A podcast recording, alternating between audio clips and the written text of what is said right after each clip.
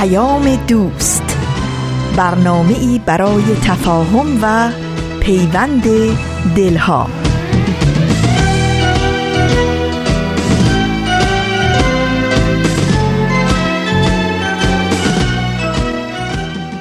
محبت نور است، در هر خانه بتابد. درود بر شما دوستان عزیز و همراهان گرامی، سنا روحانی هستم و در طی برنامه امروز با شما عزیزان همراه خواهم بود.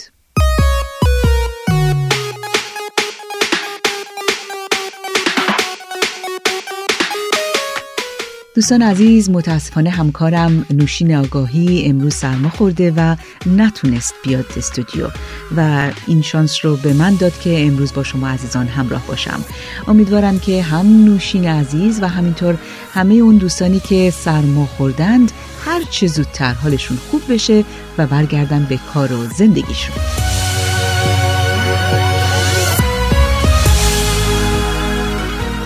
امروز دوشنبه 8 بهمن ماه 1397 خورشیدی برابر با 28 ژانویه 2019 میلادی است و مانند هر دوشنبه در برنامه امروز دو مجموعه را برای شما تهیه دیدیم. اول قسمت جدیدی از مجموعه نمایش رادیویی دوران شکوفایی و بعد گزیده‌هایی از یک سخنرانی رو براتون پخش خواهیم کرد. ولی امروز چون که نوشین جان با ما همراه نیست، به جای قسمت این روزها به یاد تو، خبری رو که به تازگی در سرویس خبری جامعه جهانی بهائی منتشر شده با شما در میون میگذارم.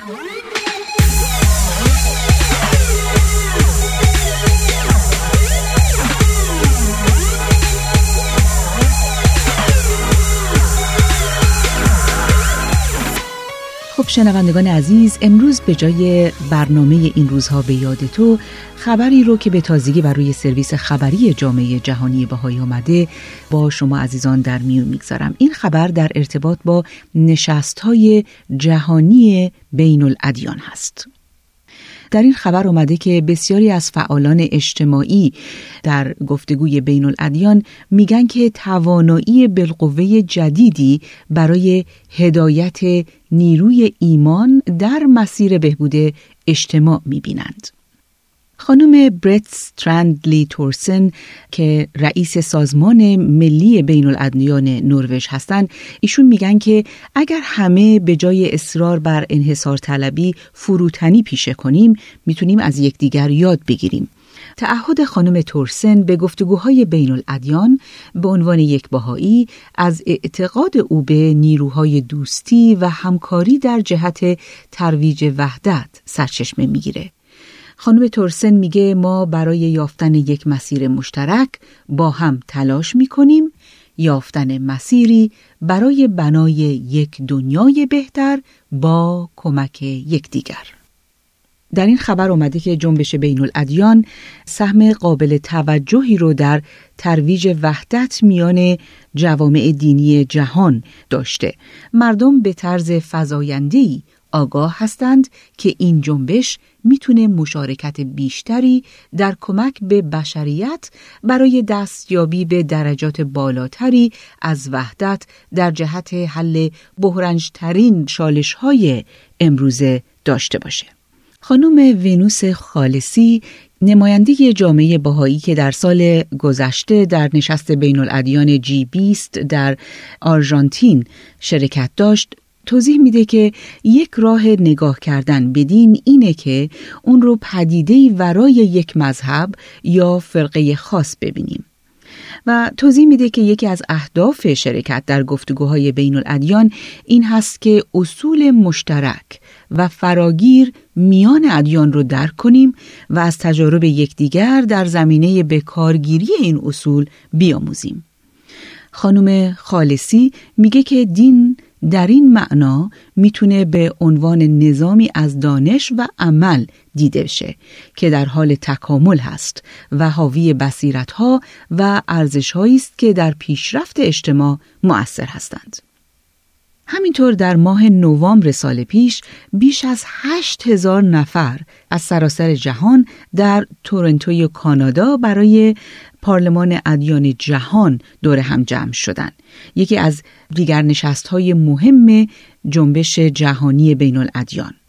بهائیان در این اجلاس هم شرکت داشتند. جلساتی با موضوعاتی در زمینه تواندهی جوانان، رابطه دین و شهروندی، اصل یگانگی، برابری زنان و مردان، وحدت نژادی و دیگر موازی برگزار کردند. در مجموع بیش از 60 برنامه توسط بهائیان ارائه شد که اغلب در همکاری با پیروان سایر ادیان برنامه ریزی شده بود. در سطحی وسیع تر، برنامه توسعه سازمان ملل متحد در ماه دسامبر سال گذشته کنفرانسی رو در منطقه کشورهای عربی برگزار کرد که در اون نمایندگانی از ادیان مختلف از جمله آیین بهائی گرد هم آمدند تا چگونگی تقویت انسجام اجتماعی و بردباری توسط جوامع دینی رو بررسی کنند. البته علاوه بر رشد فعالیت‌های بین‌دینی، برخی از جوامع بهائی مرزهای جدیدی ورای گفتگوی بین الادیان را در نظر دارند تا بتونند پذیرای قشر وسیع‌تری از اجتماع باشند.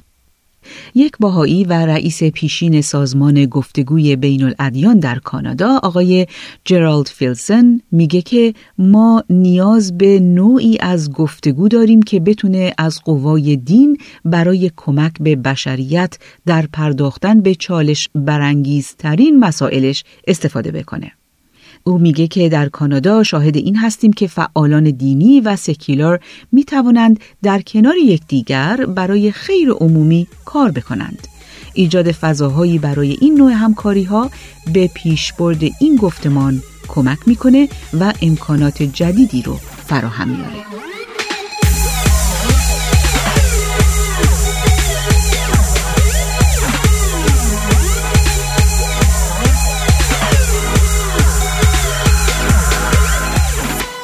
خب شنوندگان عزیز، این بود خلاصه ای از خبری که به تازگی بر روی سرویس خبری جامعه جهانی بهائی منتشر شده بود در ارتباط با فعالیت‌های بین الادیان جامعه بهائی و نشست‌های بین الادیان.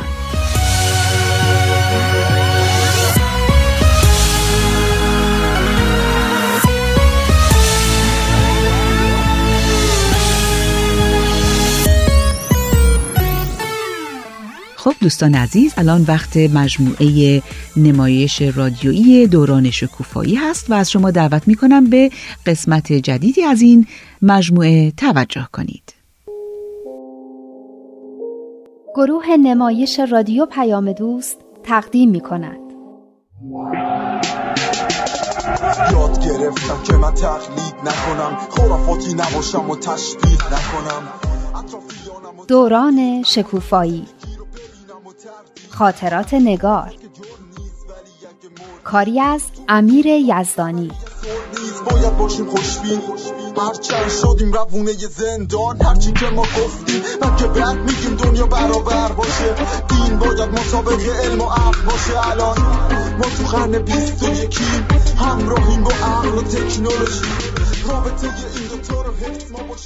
یه جمعه سرد زمستونی بود و شور والدین بعد از 2 هفته خونه ما برقرار شده بود. پدر و مادرها دوتا از راه می رسیدن تا درباره مسائل تربیتی بچه‌هاشون که ما باشیم با هم صحبت کنن. مامانم آشرشته درست کرده بود و هر کی از در وارد می شد و قابلمه بزرگ و تو آشپزخونه روی اجاق می دید و بوی خوشی که همه خونه رو برداشته بود حس می کرد کلی ذوق می کرد. یه هیاهویی به پا شده بود. ما توی گروهمون داشتیم درباره پاکی و خلوص حرف می زدیم و اینکه چیزایی مثل غرور و خودخواهی و تزویر و ریا این پاکی رو از بین می بره. مامان باباها هم دفعه پیش از همین چیزا حرف زده بودن. دوستان، یادتون هست دفعه پیش درباره چی حرف می زدیم؟ درباره اینکه یکی از دلایلی که ممکنه باعث سرکشی بعضی از نوجوانا باشه اینه که عمل بزرگسالا با حرفشون یکی نیست. خودشون به حرفایی که میزنن عمل نمیکنن. مسئله مهم اینه که اینطوری بچه‌ها اعتمادشون رو به بزرگترها از دست میدن. حق هم دارن. ما هم اگه اعتمادمون نسبت به کسی از بین بره خیلی ناراحت میشیم. بزرگ و کوچیک نداره. اما به نظر من درباره نوجوانا این خیلی سخت‌تره. چون اعتمادشون رو نسبت به کسایی از دست میدن که بیشتر از همه بهشون اعتماد داشتن، کسایی که بیشتر از همه قبولشون داشتن و بهشون تکیه میکردن. وقتی این اعتماد از بین میره، انگار یه ستون از زیر زندگیشون برداشته میشه. اینه که همه چیز براشون به هم میریزه و سرگردون و کلافه میشن و حتی بعضیاشون سر به شورش برمیدارن. مسئله دیگه اینه که کل ارتباط پدر مادرها با بچه هاشون به همین اعتماده بستگی داره. اینجاست که پدر مادرها خیلی باید مواظب این اعتماده باشن، چون اگر این از بین بره کل این رابطه ها خراب میشه. البته هر ارتباطی همین طوریه، بین دوستا، زن و شوهرها، حتی تو ارتباطات شغلی، تو هر ارتباطی به نظر من اعتماد حرف اولو میزنه. درسته.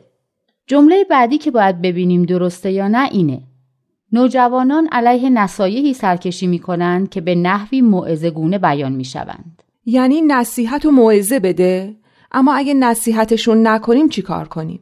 یعنی پدر و مادرها باید بشینن تماشا کنن که بچه‌هاشون دارن میافتن تو چاه؟ آخه متاسفانه به نصیحت هم گوش نمیدن. واقعا آدم میمونه چی کار کنه. اینجا میگه نصیحت هایی که به نحوی موعظه گونه بیان میشن. شاید ماها طرز صحیح نصیحت کردن رو بلد نیستیم. باید ببینیم نصیحت کردن ما چه اشکالی داره که بچه‌ها به حرف ما گوش نمیدن، اما به حرف همسن و سالیای خودشون گوش میکنن. شاید به خاطر اینه که ما مثل بچه‌ها باهاشون رفتار میکنیم، اما رفتار همسن و سالاشون اینطوری نیست. میدونین که نوجوانا دوست ندارن کسی مثل بچه‌ها باهاشون رفتار کنه. اینو که خانم شاهزیدی راست میگن. ما خودمونم که به این سن و سالا بودیم دوست نداشتیم کسی طوری با همون رفتار کنه که انگار هیچی سرمون نمیشه. مگه همین الانش که به این سن و سال رسیدیم غیر از اینه؟ به نظر من حق با بچه هاست. بچه ها روز به روز و ماه به ماه بزرگتر میشن، اما ما این بزرگ شدن رو احساس نمی کنیم و نمی بینیم و هنوز فکر میکنیم اینا همون بچه های پارسال و پیارسالن. این لحن موعظه‌گونه که نوشته خیلی منو به فکر انداخته. خوب میفهمم که کسی از این لحن خوشش نمیاد، اما چطور میشه این لحن موعظه‌گونه رو از بین ببریم و واقعا به بچه هامون کمک کنیم مسیر درست رو در پیش بگیرن؟ باور کنین من که گاهی وقتا خودم میمونم که مسیر درست از کدوم طرفه. اینطوری نیست که مسیر درست همیشه مشخص و معلوم باشه. خیلی وقتا باید پیداش کرد. مثلا هفته پیش که تو مدرسه شور اولیا و مربیان بود، خانمی که پهلوی من بود میگفت که اگه نزدیک امتحانا 1-2 ساعت از همین معلما برای تدریس خصوصی به بچه هامون وقت بگیریم، خیلی تو موفقیتشون تو امتحانا تأثیر داره، چون یه جوری جواب سوالات امتحانی رو بهشون میرسونن. وا راست میگین؟ نه اینکه سوالات امتحانی رو بهشون بدن، به طور غیر مستقیم یه کاری میکنن که بچه‌ها جواب سوالا رو بلد باشن و نمراتشون خوب بشه. درس مریم بد نیستا، اما من از اون روز تا حالا همش فکر میکنم که اگه همکلاسیاش از این امکانات استفاده کنن و اون نکنه، از بقیه عقب میفته. حالا اصلا بحث این نیستا. میخوام بگم اینطوری نیست که ما بدونیم و بچه‌ها ندونن. بعضی وقتا ما هم نمیدونیم. گاهی وقتا هم برعکسشه. گاهی وقتا اونا چیزهایی رو که ما میدونیم میدونن و از تکرارش خسته میشن. سمانه خیلی وقتا که من هی توصیه و سفارش بهش میکنم میگه بابا تو فکر میکنی من خنگم؟ حالا به نظر شما چیکار باید کرد؟ شاید باید درباره هر مسئله‌ای که هست با بچه‌ها حرف بزنیم. اگه میدونن دیگه ما دوباره تکرار نکنیم. یه وقت هم ممکنه یه صحبتی بکنن که به فکر ما هم نرسیده باشه. اینم پیش میادا. اینم یه حالتیه. همیشه اینطور نیست که ما بدونیم و اونا ندونن. گاهی اونا هم میدونن، گاهی هم اونا میدونن و ما نمیدونیم. به قول شما بهترین کار اینه که بگیم بیا درباره فلان موضوع با هم صحبت کنیم، ببینیم اوضاع چطوریه. یعنی میخواین بگین درباره مسائل هم فکری کنیم. گل گفتین، هم فکری. اینطوری دیگه لحن موعظه‌گونه هم پیدا نمیکنه. یه چیزی بچه‌ها میگن، یه چیزی ما میگیم. چه بسا نتیجه خیلی بهتر از موقعی در بیاد که فقط ما بگیم و بچه‌ها بشنون. من میخوام بگم مسلماً بهتر در میاد. بچه‌ها نتیجه‌ای که خودشون بهش برسن و خیلی بیشتر قبول دارن تا نتایجی رو که ما حاضر و آماده می‌خوایم بهشون بدیم. منم تو صحبتایی که با بچه‌ها داریم به همین نتیجه رسیدم. اینطوری صحبت‌ها خیلی بهتر پیش میره. باور کنین با اینکه من قبلا این دوره رو گذروندم، هر روز دارم چیزای بیشتر و جالبتری از بچه‌ها یاد می‌گیرم. خیلی تجربه آموزنده‌ایه. من با خودم فکر می‌کردم یعنی واقعاً ندا هم از ما چیزی یاد می‌گیره؟ به خودمونم میگفت، اما من فکر می‌کردم تعارف می‌کنه. چه جالب، آدم می‌تونه حتی از کوچیک‌ترام چیز یاد بگیره. اینو باید بنویسم بزنم کنار آینه‌ای که تو اتاقمه. جمله بعدی اینه: آنها موقعی سبکسری می‌کنند که دنیا جز فعالیت‌های سطحی که مانع از توسعه قابلیت‌های فکری و عقلی آنهاست، چیزی به آنها عرضه نمی‌کند. سبکسری؟ آره، آدم تو رفتار بعضی از نوجوانا این چیزا رو می‌بینه. سر و وضع و رفتار و حرکات بعضی از نوجوانا با سن و سال و موقعیت و فرهنگ اطرافشون نمیخونه. شاید چون از فرهنگی که عملاً دورویی رو ترویج میکنه بدشون اومده، عمدن میخوان متفاوت باشن.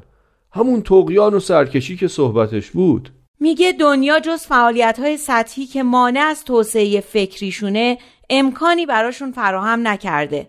برام مفهوم نیست منظورش چه فعالیت‌هاییه. آخه تقریبا همه بچه‌ها تو این سن و سالا دارن درس میخونن. خب به غیر از درس خوندن، ما که همش میگیم اول درس، بعد اگه وقت اضافه ای اومد برای تفریح و سرگرمی. اما اینم فکر کنم زیاد کار درستی نباشه، نه؟ یه صحبتایی میکردیم در مورد این که به بچه‌ها باید وظیفه و مسئولیت داد، درسته؟ راست میگین. همون صحبتی که درباره طولانی کردن دوران کودکی بود، اینکه پدر و مادر همه کارا رو خودشون به دوش میکشن و همه مسئولیت‌ها رو خودشون قبول میکنن و همینم باعث میشه که بچه‌ها از نظر عقلی بزرگ نشن و همینطور بچه بمونن، در حالی که واقعاً دیگه بچه نیستن و از نظر عقلانی و حتی خیلی وقتا جسمانی توانایی‌های افراد بزرگسال رو دارن و میتونن خیلی از کارا رو خودشون انجام بدن. اما اگر این توانایی‌ها عاطل و باطل بمونن و در مسیر مسئولیت‌های زندگی به کار گرفته نشن، از مسیر خارج شده و صرف کارا و تفریحات بی‌ارزش میشن. واقعاً احسن ندا خانم. لب به مطلب همین بود که شما گفتی. من خیلی با حرفای ندا خانم موافقم، اما نمیدونم چه مسئولیت و کارهایی رو میشه به بچه‌ها سپرد.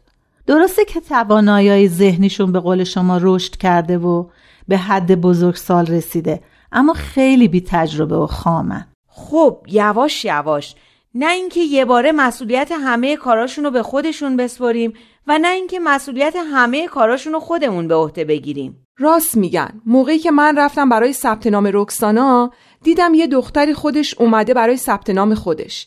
یه جورایی به نظرم عجیب و غریب اومد، اما واقعا چه اشکالی داره که بچه‌ها بعضی از کارهای خودشون رو خودشون به عهده بگیرن و ما همه کارا رو براشون نکنیم.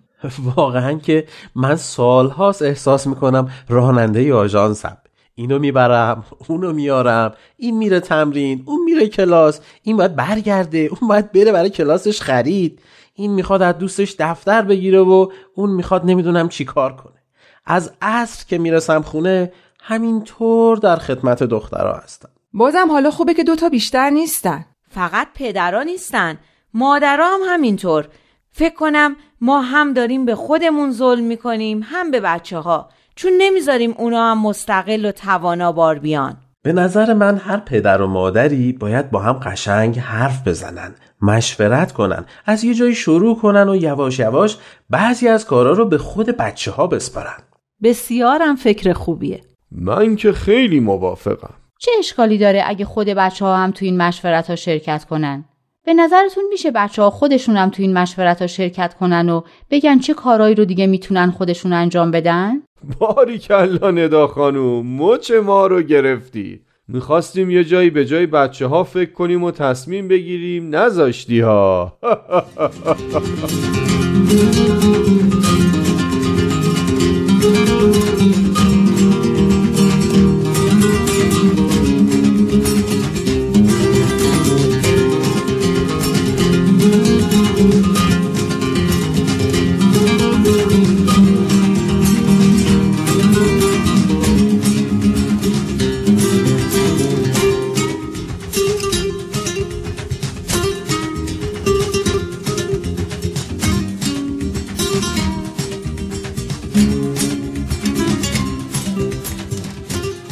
چند هفته بود که بحث ما توی گروه نوجوانان درباره پاکی و خلوص یا همون تنزیه و تقدیس بود.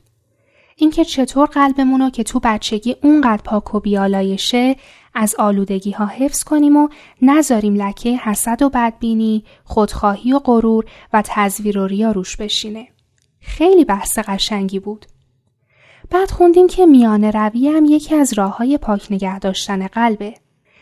یعنی که در بعضی از عادت‌ها و رفتارهامون زیاده روی نکنیم. اون روز هم داشتیم سعی می‌کردیم درک عمیق‌تری نسبت به مفهوم میانه روی پیدا کنیم. نظرتون درباره این جمله چیه؟ بدون انضباط نفس نمی‌توانیم در هیچ کاری موفق شویم. من می‌دونم این انضباط نفس چیز خیلی مهمیه ها. فقط نمیدونم یعنی چی. یعنی شماها میدونین که اینطوری میخندین؟ اگه راست میگین بگین ببینم. همونه که آخر ترم برای نمرش هی باید به این و اون التماس کنی. اون که نمره انضباطه. انضباط نفس یعنی چی؟ یعنی این که نفست انضباط داشته باشه، هر دنبیل نباشه، منظم باشه.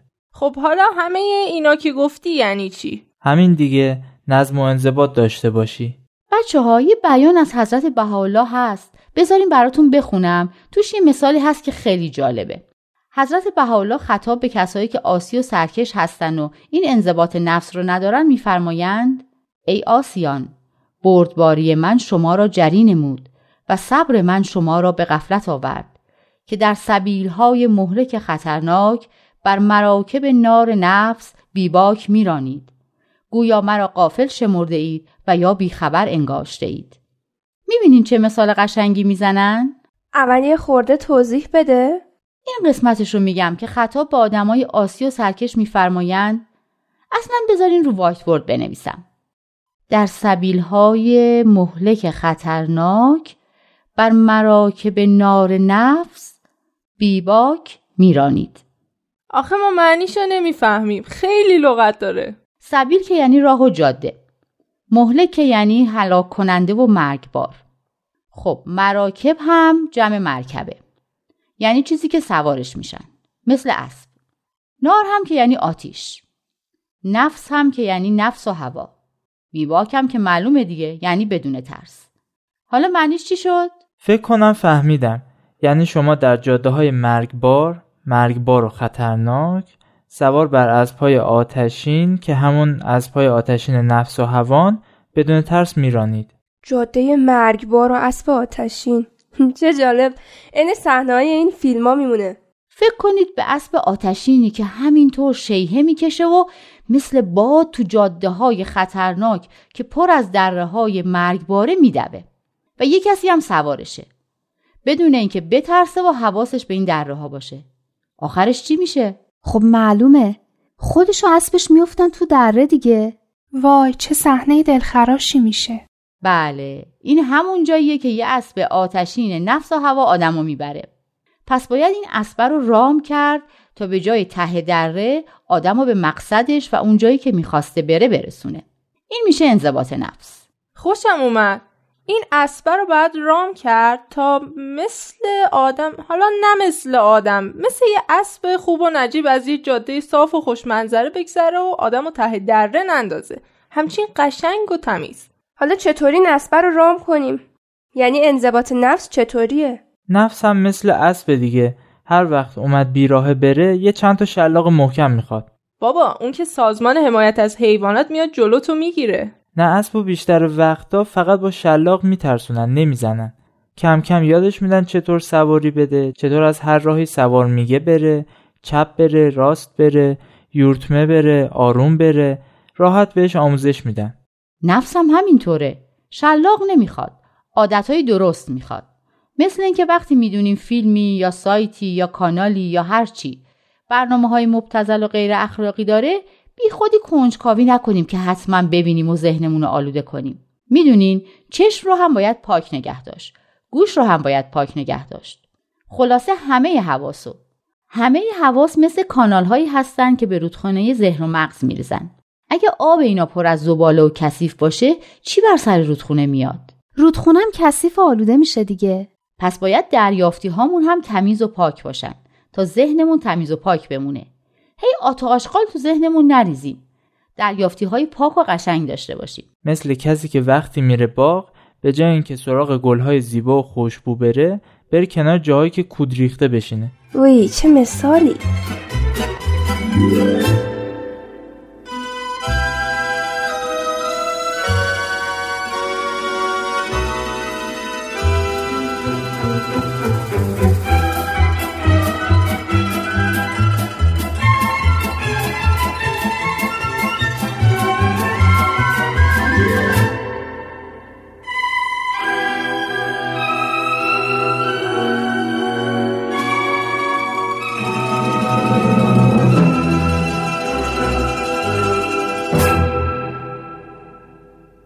ما نباید به حد افراد به لذات جزئی دلبسته باشیم. درباره این جمله چی فکر می‌کنین؟ ما از خودمون می‌پرسیم اصلاً لذات جزئی چیه و یعنی چی که به حد افراد به اون وابسته باشیم یا نباشیم؟ خب نظرتون درباره سوال رادان چیه؟ رادان تو هم مثل سمانه شروع کردی به اینکه این چیه اون چیه؟ اتفاقاً خیلی خوبه که مسئله رو تا جایی که میشه برای خودمون روشن کنیم. این سوالات خیلی هم سوالات خوبی هستن. حالا لذت‌های جزئی به نظرتون یعنی چی؟ یعنی لذت‌های کم. به نظر من که یعنی لذت‌های بی‌ارزش. من که بازم نمی‌فهمم. مثال بزنید. مثلا چی؟ مثل لذت‌های جسمی که اون دفعه صحبتش بود. مثلا لذت خوردن یه غذای خوب یا خوابیدن یا چیزای دیگه. حالا لذت‌های غیر جزئی چی میشه؟ لابد مثل لذت یاد گرفتن و از این چیزا. یه دفعه یه چیزی مثل برق به ذهنم رسید. ما گفتیم انسان 3 جنبه داره، جسمانی و انسانی و روحانی. فکر کنم هر کدوم از این جنبه ها لذت های خودشونو دارن. لذت های جسمانی، انسانی و روحانی. لذت های جسمانی مثل همینایی که مریم گفت. لذت های انسانی مثل همین لذت یاد گرفتن. لذت روحانی هم داریم، مثل لذت محبت کردن، خوشحال کردن دیگران، لذت مناجات. من فکر کنم لذت‌های جزئی میشه همین لذت‌های جسمانی که از همه اهمیتشون کمتره. آفرین نگار، خیلی عالی توضیح دادی. بچه‌ها یک کف مرتب عالی براش بزنید. همراه با جیگو فورا. هورا! ولی خودمونی ما نگار. تا هم یه بار این تربیت جسمانی، انسانی، روحانی رو یاد گرفتی دیگه همه جا به کار میبری یا؟ خب کاری نداره که الان که گفتم شما هم یاد بگیری. میدونین چرا اینقدر این مطلب مهمه؟ چون ابعاد مختلف وجود انسان رو توضیح میده و اگه ما این ابعاد رو درست بشناسیم جای هر چیزی تو زندگیمون معلوم میشه. الان با این صحبت نگار فهمیدیم که لذت‌های جسمانی پایین‌ترین و ابتدایی‌ترین لذات هستن. لذت‌های بسیار قوی‌تر و عالی‌تری هم هستن که به جنبه‌های بالاتر وجود ما مربوط میشن که هر چقدر اونا رو بیشتر تجربه کنیم و بشناسیم این لذت‌های جسمانی به نظرمون جزئی‌تر و بی‌ارزش‌تر میرسن. ندا یادت یه بار مثال میزدی که لذت روحانی مثل لذت شنیدن یه موسیقی خوبه؟ یعنی میخواد بگه سمن خانم برو گیتارتو بیار. عالم انسانی رو وحدت بدیم، همه اصول دین ها رو هدف بدیم، با یه دنیای متحد طرف بشیم، همه حرفمون یکیه، حق یکیه، خداوندو بشناس و فرقتو با دینت اشکاف، ببین عقلتو چی میگه، مهمینه دینه توی قلبتو بشینه. دوستان عزیز شما به برنامه دوران شکوفایی گوش کردید. اگر چنانچه بخشی از این مجموعه را از دست دادید و یا دوست دارید که تمام مجموعه را پشت سر هم دیگه گوش کنید، شما میتونید به تارنمای این رسانه persianbahaimedia.org رجوع بکنید یا از طریق اپلیکیشن جدید این رسانه به این مجموعه و تمام برنامه‌های Persian BMS دسترسی داشته باشید. اپلیکیشن جدید Persian BMS رو شما میتونید با جستجوی این نام یعنی Persian BMS در اپل استور یا گوگل پلی استور دانلود بکنید و بر گوشی‌های خودتون نصب بکنید. از طریق این اپلیکیشن شما دسترسی به همه برنامه‌های رادیویی و تلویزیونی این رسانه خواهید داشت و در زمان مناسب میتونید این برنامه‌ها رو دانلود کنید و هر وقت خواستید اونها رو گوش کنید و یا ببینید. البته این اپلیکیشن پخش مستقیم این رسانه رو که به صورت 24 ساعته پخش میشه رو در دسترس شما همچنان قرار میده. دوستان عزیزی که آیفون دارند و یا سیستم iOS رو دارند و از قبل اپلیکیشن رادیو پیام دوست رو بر روی تلفن‌هاشون داشتند، این اپلیکیشن به صورت اتوماتیک آپگرید و بروز میشه. ولی دوستانی که تلفن‌های اندروید دارند باید اپلیکیشن قبلی رو حذف بکنند و اپ جدید Persian BMS رو دوباره نصب کنند. دوستان عزیز، خوشحال میشیم که نظرتون رو در مورد این اپلیکیشن جدید بدونیم. بنابراین با ما در تماس باشید، چه از طریق خود این اپلیکیشن و چه از طریق شبکه‌های اجتماعی این رسانه.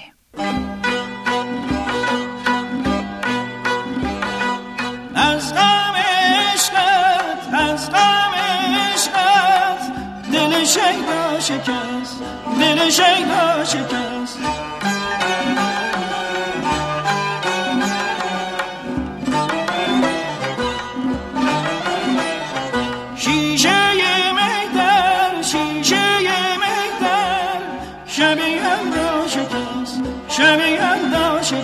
از بس که زدم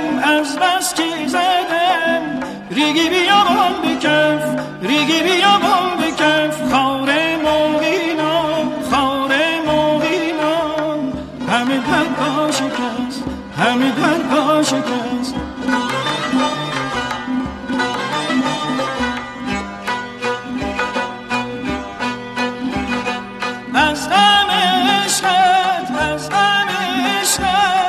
دل شیدا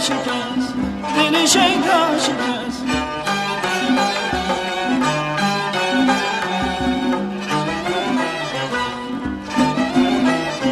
شیشه میدر شمی الدا شکست از بس که زدم ریگی بیامون بکف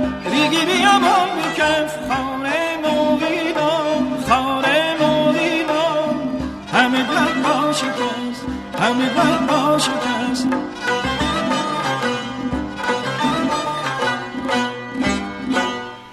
خب دوستان عزیز و همراهان گرامی، الان نوبت گزیده‌هایی از یک سخنرانیه.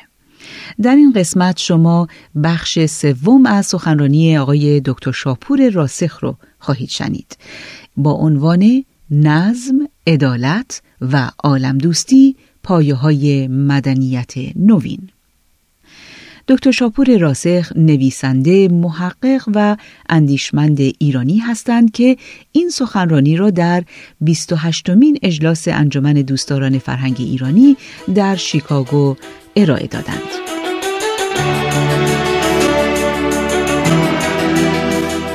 کتاب قدیمبدی حاوی خلاصه‌ای از مهمترین فرامینی است که حضرت بهاءالله در مورد نظم بدیع جهان‌آرای خود تقریر فرمودند که جوهر آن را می شود طی 15 اصل زیر خلاصه کرد.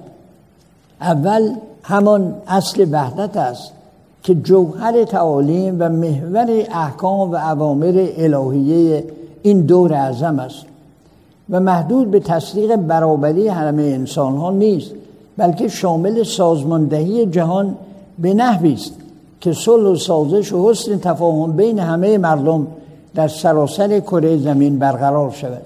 دوم اصل امنیت جمعی یا تضامنی رهبران عالم و تقلیل عساکر و ادوات حرب و تشکیل مجمع بزرگی از ملوک و رؤسای ارض برای توافق در اقدام به استقلال صلح بین ملل و دول.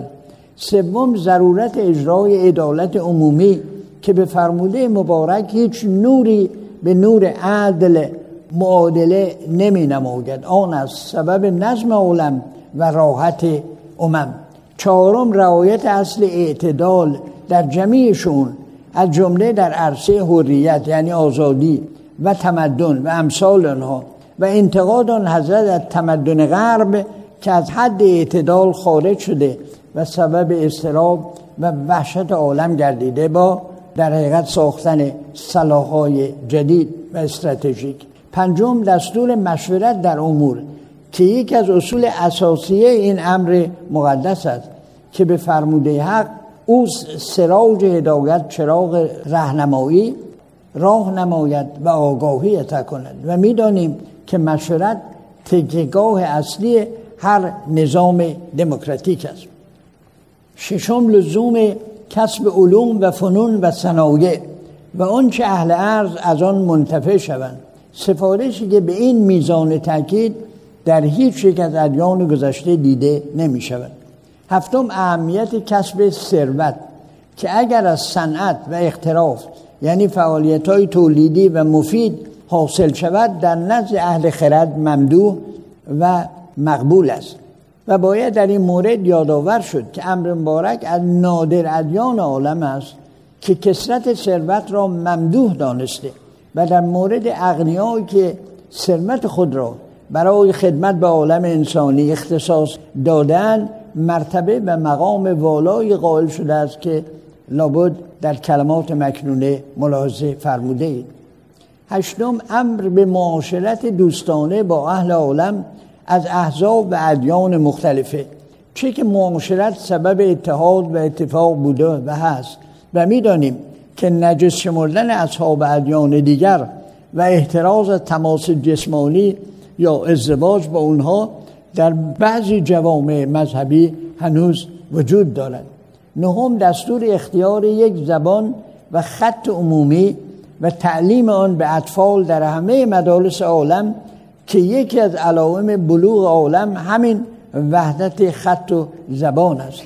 دهم، بیان مضرات بیدینی و نداشتن تعلقات روحانی و تشریح ضرورت دین و تمسک به آن که سبب بزرگ از برای نظم جهان و اطمینان منفی الامکان یعنی همه موجودات زنده است. اما تعلیم دین باید به وجهی باشد که به تعصب و حمیت جاهله یا جاهلیه منجر و منتهی نگردد. یازدهم، لزوم توجه کامل در امر زراعت خصوصا در کشوری چون ایران حضرت بهاءالله در لوح دنیا تأکید فرمودند. دوازدهم، لزوم دقت در صحت اخبار و مطالب اوراق و مطبوعات و اینکه نگارنده را سزاوار که از غرض نفس و هوا مقدس باشد و به تراز عدل و انصاف مزین و در امور به قدر مقدور تفحص نماید تا بر حقیقت آن آگاه شود و آنگاه بنگارد. سیزدهم، ابطال حکم جهاد و نیز حکم محو کتب که در بعضی مذاهب قبل هر دو پذیرفته شده بود و یادآوری لزوم احترام و تقدیر نسبت به ارباب معرفت و اصحاب علم و حکمت.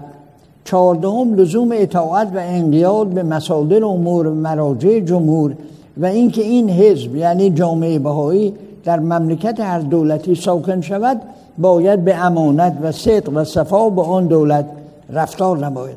پانزدهم، اعطای اختیار وضع احکام غیر منسوسه به امنای بیت العدل یعنی مؤسسه‌ای که در جامعه بهائی حائز اهمیت مرکزی فوق‌العاده است.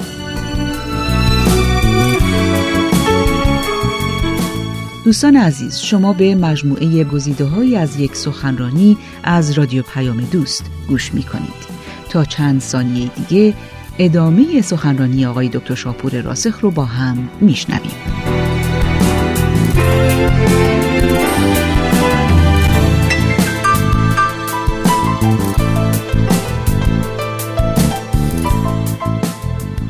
پازه اصلی که ذکر آنها رفت گاهی حاوی نکات بدیعی است که ممکن است در عین اهمیت در بادی نظر جلب توجه نکند. مثلا اینکه حضرت بهاءالله در ممدوح بودن ثروت که از راه صحیح و مشروع به دست آید فرمودند مخصوص عبادی که بر تربیت عالم و تهذیب نفوس امم قیام نمودند که ظاهرا معطوف به این نظر است که برای معلمان و مربیان باید معیشت کافی تأمین کرد. همانطور که در قانون ارث بهایی نیز سهمی برای مربیان منصوص است. مطلب دیگر در اشراقات آمده که آسمان حکمت الهی به دو نعیر روشن و منیر، مشورت و شفقت، که کلمه شفقت گواه کیفیت مشورت بهایی است که با احترام و حسن برخورد با افکار دیگران توام است و با جنجال بی حقیقت مشتبه نمی شود. اما آثار حضرت عبدالبها و حضرت ولی امر الله در زمینه نظم جهانی. حضرت عبدالبها ضمن خطابات مبارک خود در اروپا و آمریکا که طی آن به طور مبسوط از تعالیم اجتماعی امر مبارک سخن گفتند، اشاراتی به برخی از اصول نظم بدیع جهان آرای حضرت بهاءالله کردند که در خود امعان نظر است. از جمله ارشادات آن حضرت از آنچه در مورد وحدت عالم انسانی، صلح عمومی، رفع تعصبات، دین و سیاست، تشکیل محکمه عمومی و انتخاب زبان بین‌المللی و مباحثی از این قبیل فرمودند. دیگر از آثار حضرت عبدالبها در این زمینه دو رساله مدنیه و سیاسیه است.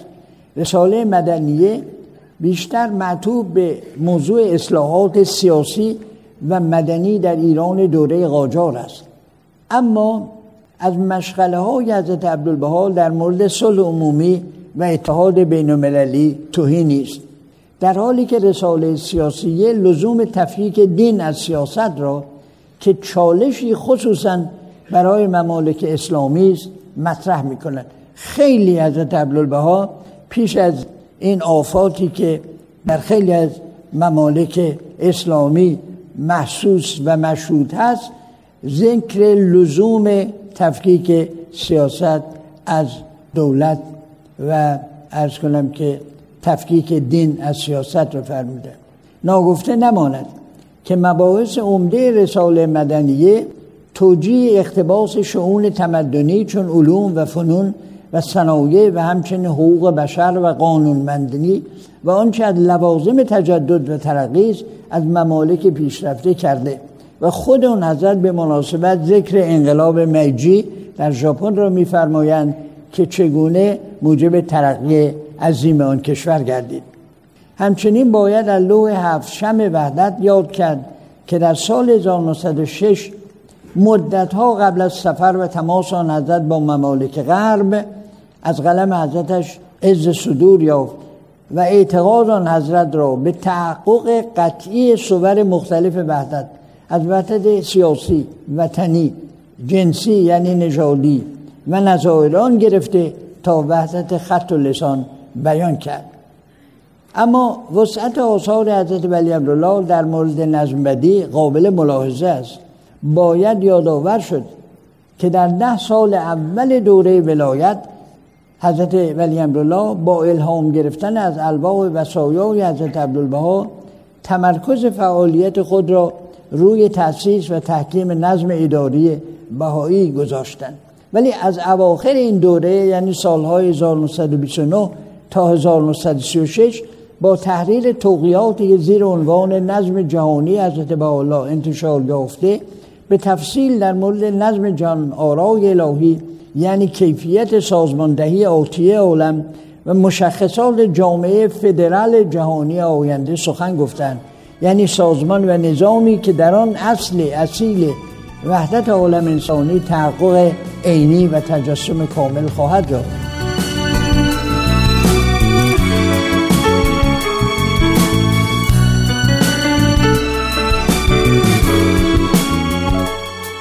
دوستان عزیز، وقتمون به پایان رسیده و امیدوارم که برنامه امروز رو پسندیده باشید و بخش‌های این برنامه برای شما مفید بوده باشه.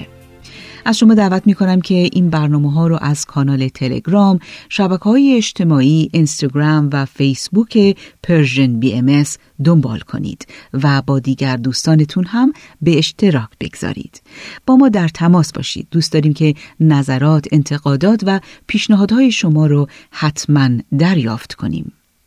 تا برنامه دیگه شما رو به خدای بزرگ می‌سپارم. خدا نگهدارتون.